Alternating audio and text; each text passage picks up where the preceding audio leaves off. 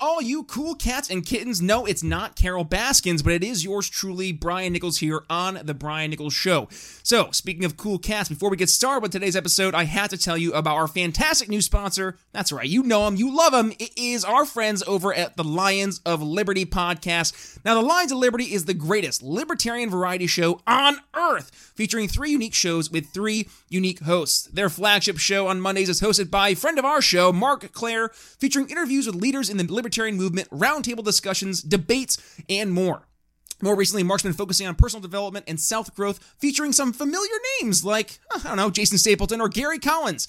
Wednesdays feature Electric Liberty Land, a weekly shot of comedy, culture, and liberty, hosted by the hilarious and acerbic Brian McWilliams. And on Friday, we have Felony Friday, which is a weekly look at the broken criminal justice system, hosted by John Odermatt, featuring inspiring stories from those who've overcome incredible injustice and adversity. So, head over to your favorite podcast catcher and hit that subscribe button to Lions of Liberty, and then let Marc and the rest of the Pride know that Brian Nichols here at the Brian Nichols Show sent you. And now, on to the show. Can I pause for a second and, and just note that uh, we got Brian on here who's getting uh, Congressman Massey on, and our typical lineup includes like homeless people that believe in Bigfoot. Welcome to the Brian Nichols Show, your source for common sense politics on the We Are Libertarians Network. The Brian Nichols Show is the fastest growing liberty podcast that brings together people from all means of political thought as we seek to have meaningful conversations about the issues you care about. At the Brian Nichols Show, our goal is to leave the audience educated, enlightened, and informed. And now, your host, Brian Nichols. Happy Friday, folks. Brian Nichols here. Brian Nichols Show. You are in store for, yes, another fun filled episode, and it's a guest you know and love. I know you know and love him because you always click download when he comes on the show, and it is the one and only Brad Polumbo. Now, Brad is joining us today to discuss a brand new venture that he is launching. It is his new podcast, Breaking boundaries and it is a fantastic opportunity uh, opportunity that is to learn how Brad is approaching his podcast of having conversations not that of debate to actually find some real, long lasting, substantive agreements with people who maybe we don't typically agree with. Believe it or not, it works. Uh, and I say that because I listened to uh, the first three episodes of Brad's show uh, up to this uh, point here uh, when we first had this conversation. Uh, he had not yet released his conversation with Blair White, but I just listened to that. Glenn Greenwald, both phenomenal episodes. I would recommend them highly. so please do me a favor, go ahead and check those out, but also listen as we discuss a variety of other topics today, namely looking at that of uh, the passing of Ruth Bader Ginsburg, um, how the Supreme Court has really gotten in terms of the size and scale uh, to the extent that when a Supreme Court justice dies, half the nation goes ballistic. Um, so we discuss that. And then we also discuss what's maybe a solution to the problems that we're seeing right now from such a polarized nation. I argue federalism. Brad happens to agree. Uh, and then we also discuss uh, how coronavirus is uh, actually helping show said merits of federalism. So, without further ado, on to the show. Brad Polumbo returning to the Brian Nichols Show. Hey, thanks for having me back on. Absolutely, Brad. You're becoming one of the more familiar voices here on the Brian Nichols Show, and it's because whenever you I have you on, number one, I always get so much positive feedback because people are like, "More Brad," because you always have a, a fresh perspective on the news. Um, and and man, you've been busy because you've been uh, taking that fresh perspective and you've been doing it with your own new podcast, Breaking Boundaries with Brad Polumbo. I have subscribed, listened to the first two episodes. I know you just have a third one that came out here with uh, Ms. Blair White, so I'm excited to watch or listen to that rather. But um, Glenn Greenwald, uh, Greenwald was your uh, second guest here, the most recent one. Great episode there. But breaking brown boundaries, Brad, uh, you started a podcast. Congratulations, number one. What kind of got you on this venture to, to go down the route of uh, the podcasting world? Well, you know, it's interesting that you ask that because it, it was going on shows like yours and Chris Spangles and a bunch of other podcasts where I'm like, wow, this is so much cooler. I I, I come from kind of the world of traditional media. Like I worked in a newsroom when I, I spent a lot of time on Fox News and Fox Business, uh, and it's like, all right, you're gonna drive there for, to the Fox News studio. You're gonna get made up and, and then be on air for 90 seconds with two speaking opportunities. Keep it to 30 seconds. Make your point, uh, and and try, and then they'll scream and interrupt you, the other panelists. So there's something about podcasting that's so much more um, thoughtful and interesting and laid back, and it also feels a lot more. Uh, kind of connected and personal with an audience, right? I mean, my first few episodes, I'm just getting started.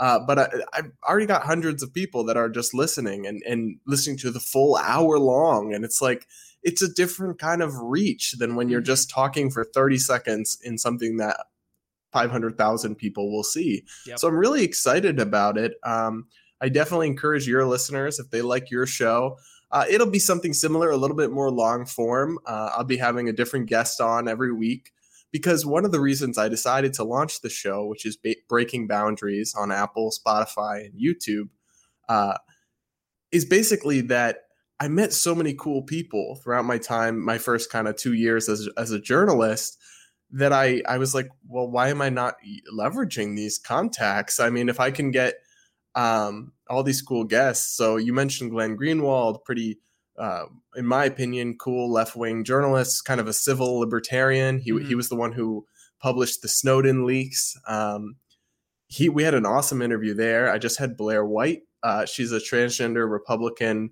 uh, YouTube commentator, quite the firebrand. Uh, and that was a great interview. That's out out. Um, it's out now on YouTube and iTunes and everywhere. And I, I've got a couple more great guests lined up.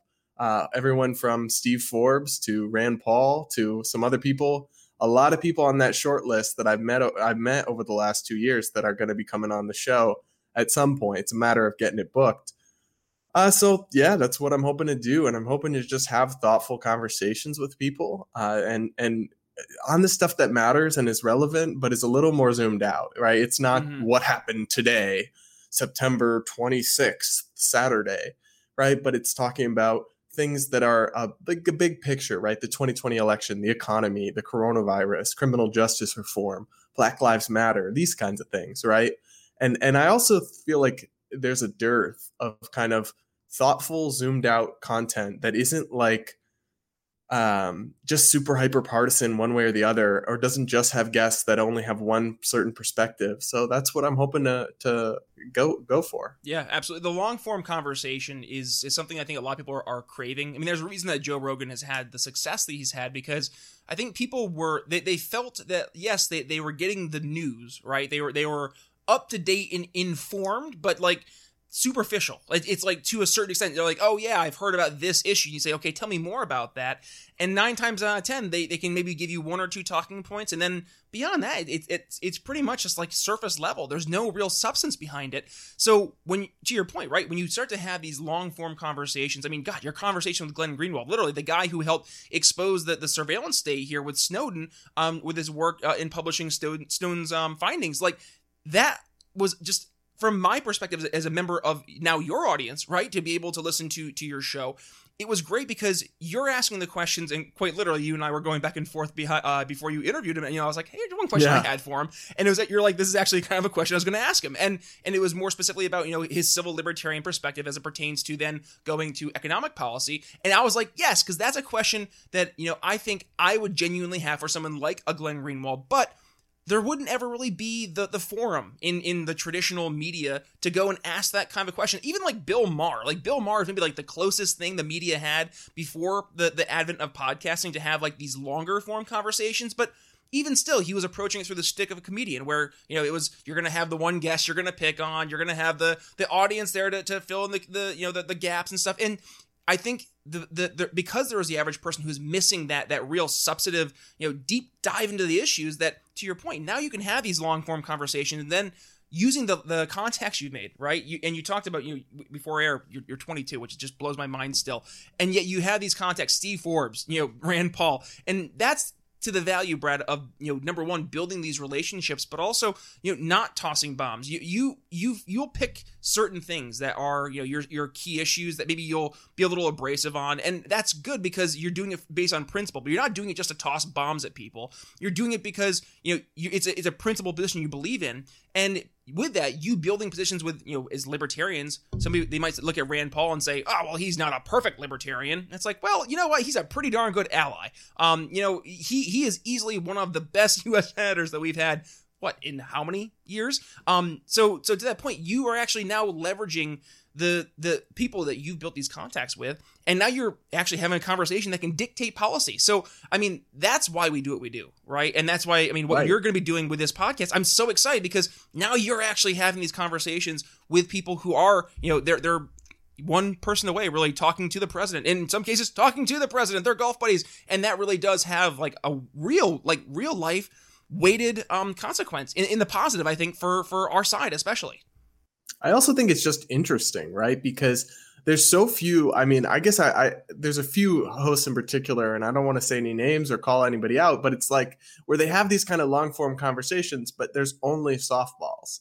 And and it's, it's just interesting to me because right glenn is a great guy um, but he comes from like kind of a principled bernie sanders-esque civil libertarian. Right. And so i just pressed him on it like it doesn't make any sense to think that the government hurts people and crushes their liberties through the surveillance state, but want to put the government in charge of healthcare via Medicare mm-hmm. for all. And we had a great like 10 minute back and forth about it. No one got mad, no one got triggered, no one got offended, no one screamed over each other. But it also like it wasn't that kind of thing where some people do where they're like, yes, we're having discussions across the aisle, diverse thinkers, and yet they just agree on everything and don't right. talk about the things where they disagree. I don't want to do that either. So every ho- every guest that I'm having, um, I'm generally having somebody that I agree with them at least on the issue that they focus on or talk about, and I admire and respect. But I'm only uh, that doesn't mean I'm I'm not gonna. I'm intentionally crafting a couple questions where I'm gonna you know, get play devil's advocate, give them a hard time. Yeah. Because it's just it's kind of frustrating when listening to a conversation where when it's just kind of uh, softball circle jerk, yep, right? And exactly. that's no fun either. It's more interesting to make people um, just in good faith make them defend their positions from what the obvious critiques are. Yep. Uh, and that's that's fun to me. I mean, I, I grew up as a kid. I was always like the contrarian. I have my own formed belief system that is very libertarian leaning on the conservative side now. But when I was younger, I was just kind of a shit stir. I was just kind of a contrarian, and I love to do that. So being able to like, even if I'm playing devil's advocate, I'm not necessarily holding a position that I li- like personally agree with, but just to to kind of have the conversation. And and I think that people that's how people learn is by hearing different ideas go back against each other like a ping pong ball right? They don't learn by having just a chorus of agreement. Actually, studies in science show that when you put people that all agree together, they just get extreme, more extreme, and more extreme, and they become a silo, and it just leads to toxicity. So I'm inviting people. The thing is, I'm not going to invite anyone on my show who I don't respect um, or who I think isn't a good faith actor or who I just don't agree with on anything but like I'm trying, no promises, guys. I'm trying to get Tulsi on, and we disagree on so many things. But and and, and unlike you know some other people, I would have her on and talk about the things that we disagree. Exactly. Yes. Not just focus on the things where we do agree, where there are some. And and I guess that's what I'm going for. I really I want I want there to be a, a very wide spectrum on on the podcast, and and that's what keeps it interesting too, because. Yes I know I really, as a podcast consumer, I look for episodes. I like your show a lot. I started listening to it regularly about six months ago. Uh, and I, but it's like where there's going to be interesting guests. Sometimes I see a podcast episode, it's a host I like, it's a guest I like, but I feel like I just know what they're going to say. Yep. They're just going to agree. So I just keep looking, find something else. That's what I'm trying to avoid with my show. Yep, No, for sure. And you actually you spoke to um something back a little bit ago about this like intellectual you know challenging of yourself right? And if you constantly are, are in this I actually I, I challenge libertarians to go and listen to non-libertarian podcasts because it's good to hear the other side. Because if you don't know what their arguments are how can you ever you know think that you're going to be able to to face them in the the you know marketplace of ideas? And, and really i mean I, without giving names, you know, I have a, a very good, uh, close family friend who, um, you know, they they are pretty much a Democrat, socialist, Antifa guy, and I'm like, all right, that's your thing, like, and, and to get them to actually explain why they can't, right? Because they realize that like the the illogical inconsistencies are there, but they've never had to challenge this this worldview because pretty much their worldview is through the lens of pretty much the, the internet, right? And if, if your worldview mm-hmm. is through the lens of what you have curated to be your real life on the internet, then it's gonna be a very skewed world. But the flip side is true, right? If libertarians, if and we're notorious for this, we we get into our little echo chambers on Facebook and on on Twitter, and and you know we have our our little circle libertarian podcasts, and if we constantly hear each other telling each other how right we are, like yeah, that's great. We're right. But what's that actually accomplishing? So to to your point, right? When you're having these different voices on, I mean, yeah, it's a chance for us to challenge them, but it's also, I think, a great opportunity for us to make sure that we're like, you know, we're kind of checking some boxes to making sure that we're going back and checking our work, right? Because if we're not right. constantly checking our work, then you know they're going to start checking our work for us, and and it's going to put us in really awkward spots, just like with my close family friend, where I I, I call him out on the uh, the illogical inconsistency, and it's like you see like the the Windows ninety five, the do do do do, and just shuts down, and it's like yeah, that's what happens when you completely shut down the rest of the world. You need to be able to face people that you disagree with and actually have conversations. To your point, you didn't have a, a, screaming match with Glenn Greenwald. You had a conversation, and like that was so much more productive because, I mean, candidly, Brad, my day job, I'm in sales, right? And I am never going to have a, a, a sale go through if I start out my sales call by telling the person that they're a bad person and that they're, you know, they're bad for for having whatever it is they had originally, you know, because at the end of the day, you're you're selling to a human being, you, and and that's something I think a lot of libertarians forget is when you're selling to a human being, you. And I know Ben Shapiro hates this too, but like you have to have some empathy, or at the very least to show some empathy. And that requires you at least to enter a conversation, again, to your point, in good faith, and have to be open minded. Yes, we have our own perspectives, but like to hear and truly hear while we're listening to people speak about their their lived experiences that shaped their worldview. And if we're not able to address those those experiences that have shaped their worldview and ignore those experiences then how do we ever expect it to win them over in in like making the sale? We have to build value. And if we're building value on something that doesn't really relate to them then we're wasting our time. And quite frankly we're wasting their time too. So having those those you know good faith conversations is something that I'm I'm definitely looking forward to. You know, not only with your show, but you know, with my show, having random folks. I mean, I had a, um, a gentleman, Lewis Black. He's the CEO of Almonty Industries, um, which is a major tungsten mining uh, facility. So, like, you know, I'm having conversations with that, talking about tariff policy, and I would never have had that conversation if I, you know, just had made a name for myself of going after people, right? Because I'm looking, willing to have people on my show to have those, uh, you know, kind of non I want to say non-threatening, but just like you know it's it's a good faith conversation. I'm not gonna go in with a gotcha and just try to take somebody down. There was one person I did though uh, with that with and it was Arvin Vohra because I, I had a little bit of uh, issues with him. He was the vice chair for the Libertarian Presidential. Um, was that the pedo dude? Yeah, yeah, that was him. Um, age of consent laws, saying some nasty things about veterans and, and public school teachers. I didn't take too kindly to that, so I did challenge him a little, maybe more aggressively than I would have other guests. Um, and he kind of knew that going into the episode, but I digress. So, anyways. Brad, we, we talk about um, intellectual rigor, right? And partly because right now in the news, uh, Ruth Bader Ginsburg um, passed away, and she was uh, well known for her intellectual rigor with uh, that of one Antonin Scalia, both uh, completely foils of uh, one another when it comes to their ideologies, but at the same point in time, we're, we're very close friends, and with RBG's passing, now the the Republicans are looking to to fill the seat with a conservative Supreme Court justice. Amy Coney Barrett has been uh, tapped. It looks uh, seemingly to be the replacement for uh, Ruth Gator, uh, Bader Ginsburg, which would be a huge, huge um, you know selection for for Donald Trump. Three Supreme Court justices in one term, and, and likely one or two more. I mean, Breyer's he's what 82, and Clarence Thomas is in his his 70s. So there's a real chance that the next president has at least two more uh, appointments ahead of them. So, Brad, this is a, a big appointment. And and right now, I, I, see a lot of friends on the left. They're they're nervous. They're scared. Let's kind of start off with the the elephant in the room, and that is that we we have a SCOTUS that it has so much uh, uh, weight to it now, and in the decision making of it that there are people who are afraid of of a Supreme Court that can go one way or another. So let's kind of start out with the size of the Supreme Court. How have we gotten to the point now as a society where the Supreme Court has has had this much weight in making you know civil um, decisions in terms of policy, but also a- across the board, economic policy, trade policy. How do we get here?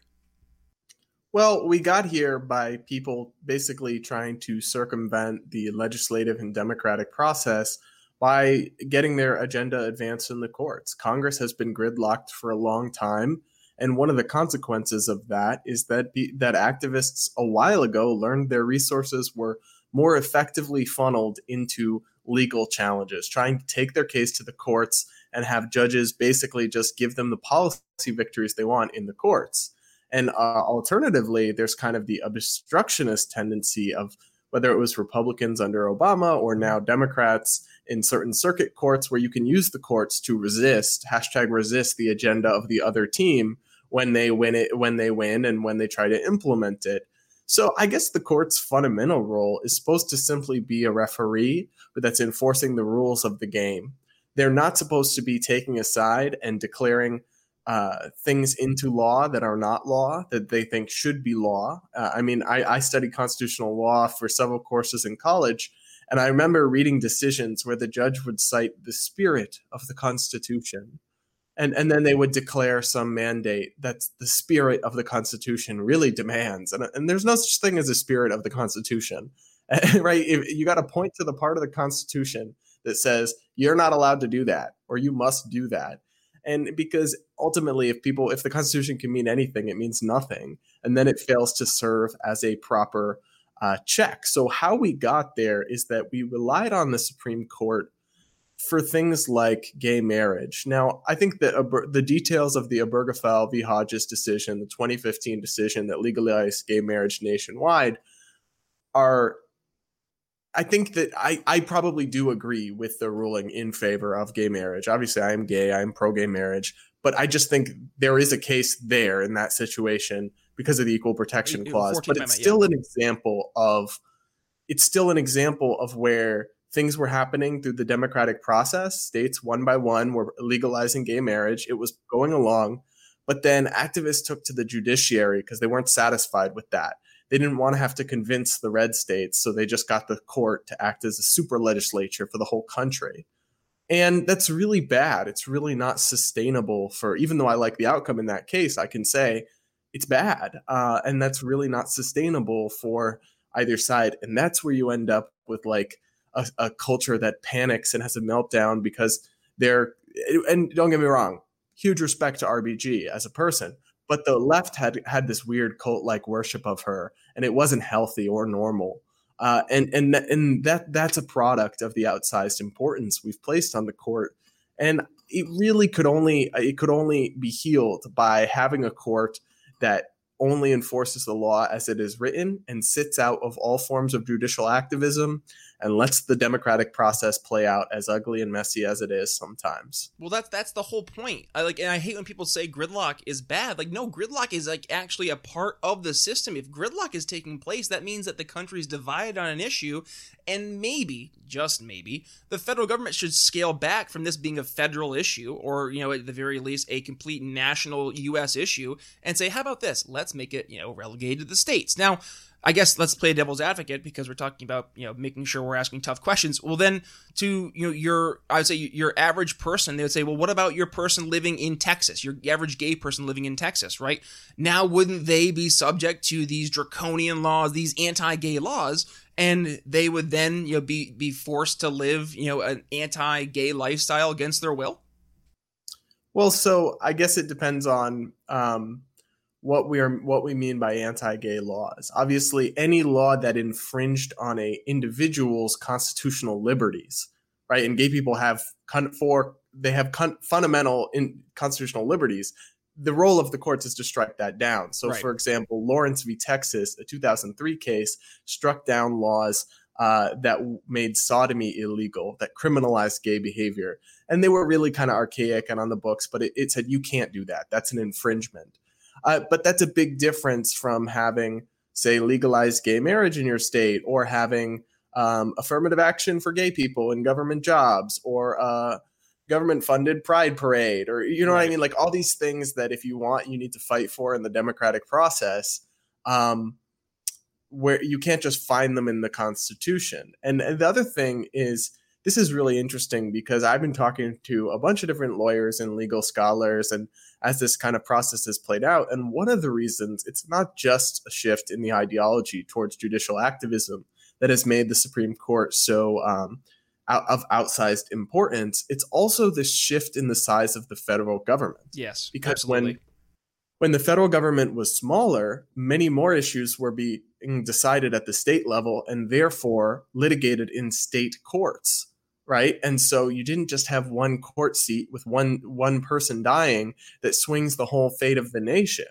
And that's really not a healthy place to be but it's part it's part of the problem that you have when you take what's supposed to be a limited federal government and you inject it into every aspect of life and then every 4 years you drastically flip it back and forth. Well, that's how you end up in this unhealthy situation where we're all at each other's throats and it seems like things are only getting worse and more partisan and more tribal. That's why, you know, there's a, a David French is a conservative columnist and lawyer, a very thoughtful guy. He basically argues that federalism is the only thing that will keep us from a, a civil war. Uh, and I think that's true, even when it comes to things I don't like, like gun control laws. I think California at some point is going to have to be allowed to be California, and Texas is going to have to be allowed to be Texas if we're going to maintain a union. Yep. Now, you got to have the rules of the game. No one can infringe on core liberties, but but within the rules of the game, it's got to be fair game for whatever liberals vote for in California. If they don't like it, people who live there can move. And that's how you coexist, right? But whereas if you're fighting to either have California, San Francisco values and policies imposed on the whole nation or Alabama's values imposed on the whole nation, obviously this country is too diverse geographically, racially, socially, religiously, and in every way for that to ever work or function. So mm-hmm. only I agree with I agree with David. The only thing that can really get us out of this spiral is a return to federalism. And I don't think there's any, uh, you know, really anybody out there who's going to argue with that, except for those people in positions of power already in D.C. And, and I guess, Brad, that's you know, I'm wondering because I'm, I'm, seeing this even now from some of our friends on the left, right? I'm, I'm seeing folks saying, okay, you know, blue states, it's time to go, and I'm like, you're you're really going on board with like this like seceding idea? Like you you guys are starting this this talk? And like now that we're starting to see the the left even starting to echo some of the things some of the right states have been saying for the while now, it's like okay, either yeah, to that point, we're we're getting to a point where we can do this amicably, and it's gonna either go towards a, a realm of you know yes federalism where we really really scale back the, the size and scope of the federal government say hey listen individual states you do your thing federal government will, will do, you know, again, the, the core responsibilities as outlined by the Constitution, but otherwise, we just can't do this anymore. And then you can say, you know, all the, the federal spending that was going to be going towards your individual states, you know, you can now use that money as you see fit based on, you know, whatever your state's, uh, you know, debt to income ratio, whatever the, the uh, GDP metrics they have for those specific states. They can go to town there. And then you'll, you're going to put the test, right? The different economic policies. You can look and see, you know, little case studies. How's California doing versus Texas versus Florida versus Maine versus New York? And you can start start to, to objectively see, you know, what's working and what's not working, right? And that's the whole idea of what originally the America was, was set up to be, was to be this kind of like, you know, grand case study of different ideas. But to your point, Brad, we, we've kind of been forced into this everybody has to follow the exact same set of rules despite your geographic locations your cultural backgrounds everything and, and like i just don't see how that makes sense we do we wouldn't expect the middle east to do that we wouldn't expect Asia to do that, but yet we have 50 very geographically diverse states across a massive area, and we expect that to be done here. It seems like people are maybe starting to wake up to that, but how do we counter, I guess, the the power dynamic of the incentives of those people already in power in DC, who obviously they're not going to want to give up this this this control from not only the electoral standpoint, but let's talk about the, behind the scenes, right? The deep state, it is real. Like the the, the architecture yeah. of the deep state, it is a real thing and that's it's deep seated. So how do we counter that as well? Well, this is the million dollar question, and it's a difficult one, but it's it's not impossible. I can give you like there was there was actually a really good example that just came to mind while you were talking. Uh, remember the Obamacare repeal debate yep. where they wanted to basically they they wanted to repeal, but the GOP got weak and some people defected. Yep. One of the proposed solutions was something called the Graham Cassidy bill, it took basically all of the Obamacare. It ended Obamacare as a federal program, took all the money and that was allocated to every state, sent it to them, said, "Here's the money. You can use it. Design your own system, whatever rules you want. The Obamacare rules, none of the Obamacare rules, some of the Obamacare rules. Do your own thing. All 50 states. Here you go."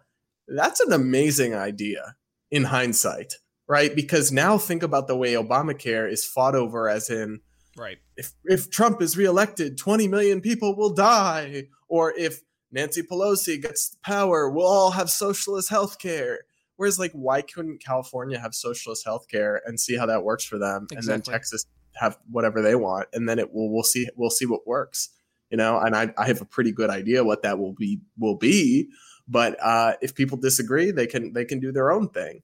Um, I think that that kind of thing the problem is where's the constituency for that because like you said people who want political power um, and activists on both sides, they don't, no one has an incentive structure built in for that. You know, if you're a television host and you give your late night rant about federalism, you're not going to get a spike in the ratings, right? right. Whereas if you talk about like Nancy Pelosi destroying America or Trump betraying the nation, maybe you will, right? So it's it's and it's like same if you're running for office. I guess the one of the most destructive forces in our politics is do something exclamation mark, uh, and and the idea of not doing something and instead diverting power and giving it up is something that the type of people i mean my background is in economics it's what i studied in college and it's what i work on in large part now uh, public choice theory is a very real thing. The type of people that are drawn to political office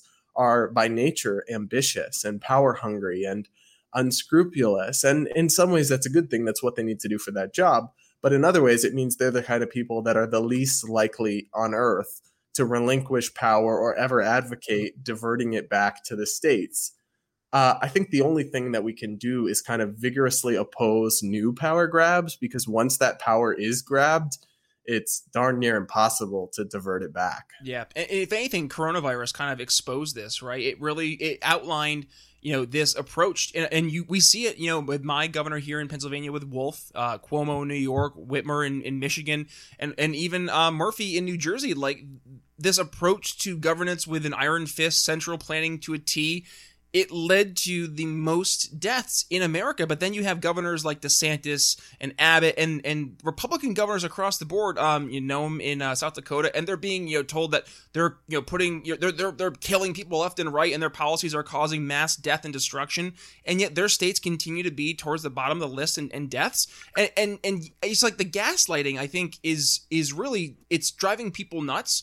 Um, but your average person, I think, is starting to wake up to like right. they can see for themselves. Like if you live in South Dakota and you are able to live your life as you know, pretty much as you were able to see fit even prior to the coronavirus happening. Like if your life didn't really change that much, but you're watching nonstop this hysteria across the United States, like maybe you're like, okay, maybe this is not for me. Like maybe we shouldn't necessarily be a part of this massive 50 state um, you know union that it has to follow all the exact same rules because like well, it just doesn't make sense. And the coronavirus is a really great example. I'm glad you brought it up because it kind of shows both trends in action. In terms of so it was kind of funny because I've got plenty of criticisms of President Trump, and sometimes he's expanded his power beyond its constitutional limits. But on coronavirus, he basically said each 50 states governors, here you go. And it's like the same people that call him Nazi or dictator screeched, How could you not have a national mask mandate? Exactly. And it's like, well, no, that's good. He shouldn't he should be in a supporting role and each state should do their own thing because health and safety uh, one is is something that the constitution largely diverts to states and two it's something that suffers from kind of a hayekian knowledge problem um, you can't write the rules from the halls of washington d.c and, and expect them to fit well in both Alabama and Kentucky and Connecticut and California. Right. No, you got to leave it to the people that are closest to the situation to do it. And on one hand, we did get that. So governors were the ones making rules for their states along with, you know, localities and and that's a good thing because people will vote accordingly. If they don't like what the rules were, they'll punish that guy or girl uh, who was in the office at the time I guess, but on the other hand, uh, we've seen a reversal of this trend because the federal government got, has responded to the coronavirus with a truly unprecedented uh, economic intervention. I mean, we're we're set. We're going to run. Oh, if, if, they're looking to pass a new stimulus package, uh, Pelosi and the Trump administration, which might only be 2.4 trillion instead of the 3.3 trillion Pelosi originally wanted, because that's what conservatism means now uh, apparently. But so even even if before this package, we're already set to run a three to four trillion dollar deficit this year. Uh, the the the federal government under Trump and it due to Congress, they passed giant sweeping trillion dollar legislation that made welfare pay more than work through in most states throughout the country and even through the CDC like they use the CDC as a power grab to issue a eviction moratorium in every state, basically seize people's property. So at the same time that we've actually seen uh, heartening divergence of power to the local level for rulemaking. We've seen an unprecedented expansion of federal intervention into the economy.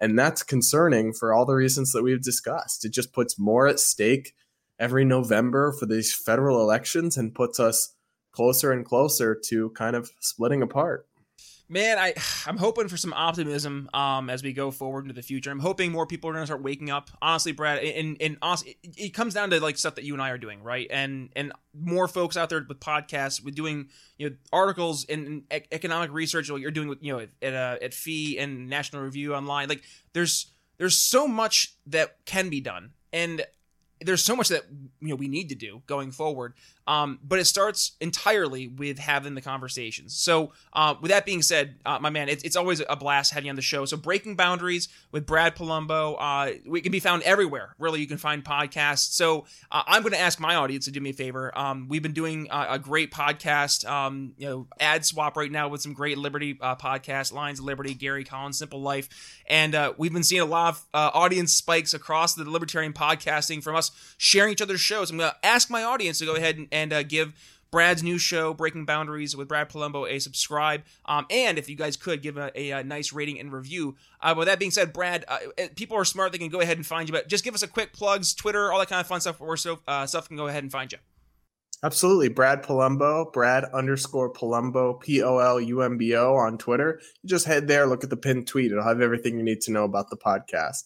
Thanks, guys, and, and thanks, Brian. I really appreciate it. Uh, big fan of your show uh, and really appreciate you having me on once again. For sure, buddy. Absolutely. And uh, anything we do support you. Breaking boundaries, uh, definitely. Always a friend here in the Brian Nichols Show. Are you looking for a simpler life? Real information from real people without all the BS we're bombarded with today? Well, hey, I'm Gary Collins, the host of Your Better Life podcast. Make sure to go check it out. I'm former intelligence officer, special agent, entrepreneur, and I'm here to give you the facts and give it to you straight so you can live the life you want.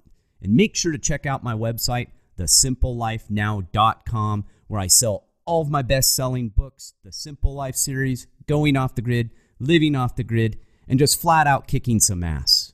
Make sure to check it out, guys. Okie dokie, folks. That's going to wrap up my conversation with our friend Brad Polumbo. So do me a favor, head over there. Not only subscribe to his amazing new podcast, Breaking Boundaries, but also go ahead and subscribe to him on uh, on Substack. Give him a follow on Twitter, and also do me a favor, tell him that Brian Nichols sent him your way. Also, uh, speaking of telling people that Brian Nichols sent them your way, please do me a favor, support our sponsors. Marc, Clair, John, Odermatt, Brian McWilliams over at Lions of Liberty, and of course, our friend Gary Collins at the Simple Life Podcast. Two networks slash shows I cannot recommend highly enough. So please do me a favor, go ahead and support those gents and make sure you tell them that yes, Brian here at the Brian Nichols Show sent them your way. And then while you're there, do me a favor and go ahead to Apple Podcasts and give me a five star rating and review if you would be so kind, because that is how we move up the Apple Podcast rankings and we reach more people. Now, this also will give you a chance to enter into a super awesome exclusive giveaway. And that is if you take a screenshot of said five star podcast rating and review, just a, a, quick sentence. Why are you a member of the Brian Nichols Show audience? Email me that screenshot, brian at briannicholsshow.com. And yes, as I mentioned, you are entered into a super secret, awesome giveaway. And I actually, I figured it out, right? So I, I, I have in in uh, coming up here in the next month and a half. Uh, a great giveaway for you guys in store. We'll be running this uh, this uh, entire sweepstakes. We'll call it sweepstakes. Sure, we're running this through uh, December. So make sure between now and December, over the next two months, uh, you head over to Apple or whatever it is you get your podcast from. Five star rating and review. You are entered into the giveaway, and I'll be drawing that as we get towards the holiday season.